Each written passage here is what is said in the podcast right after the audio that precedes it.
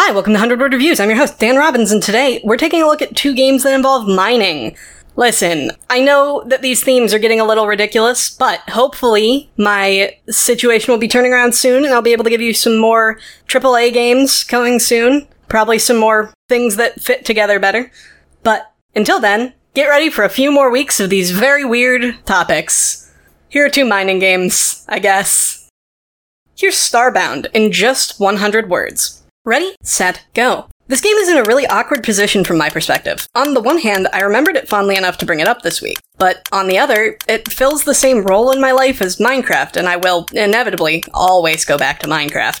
That's not to say this game is bad, but it definitely doesn't stand out all that much in the sea of survival crafting games.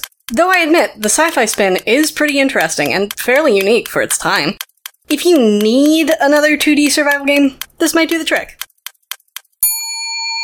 Actually, writing about this game reminded me of an anecdote. I forget what was going on, but Steam was doing something that involved earning points, and one of the ways to do that was... in Starbound, you can craft cans of soda, I think it is, and it was supposed to be really hard to do, so it was worth quite a few of these points you could earn. And someone made a mod, because, of course, Steam's system didn't check for mods, and the mod made a new recipe for soda that was 20 blocks of dirt.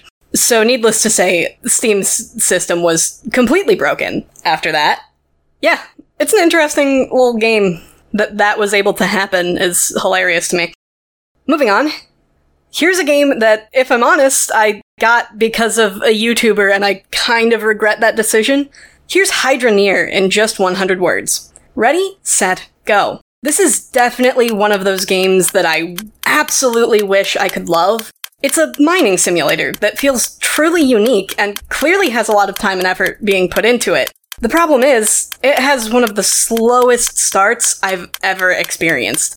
The resources you're able to mine aren't worth the time investment to mine them, unless you do an incredible amount of labor-intensive processing, and even then, they're barely worth it. So, the best advice I can give, if you do plan on giving it a play, is pick up a fishing rod. Seriously, it's very clear to me that Hydroneer has a lot of cool things going on, and I've just barely started to get into them, but it's so much more efficient to just go fishing. And that is questionable game design, but hey, who am I to say what's good game design?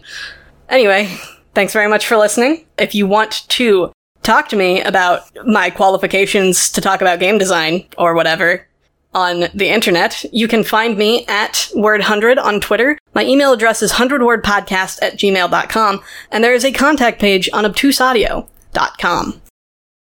Obtuse Audio.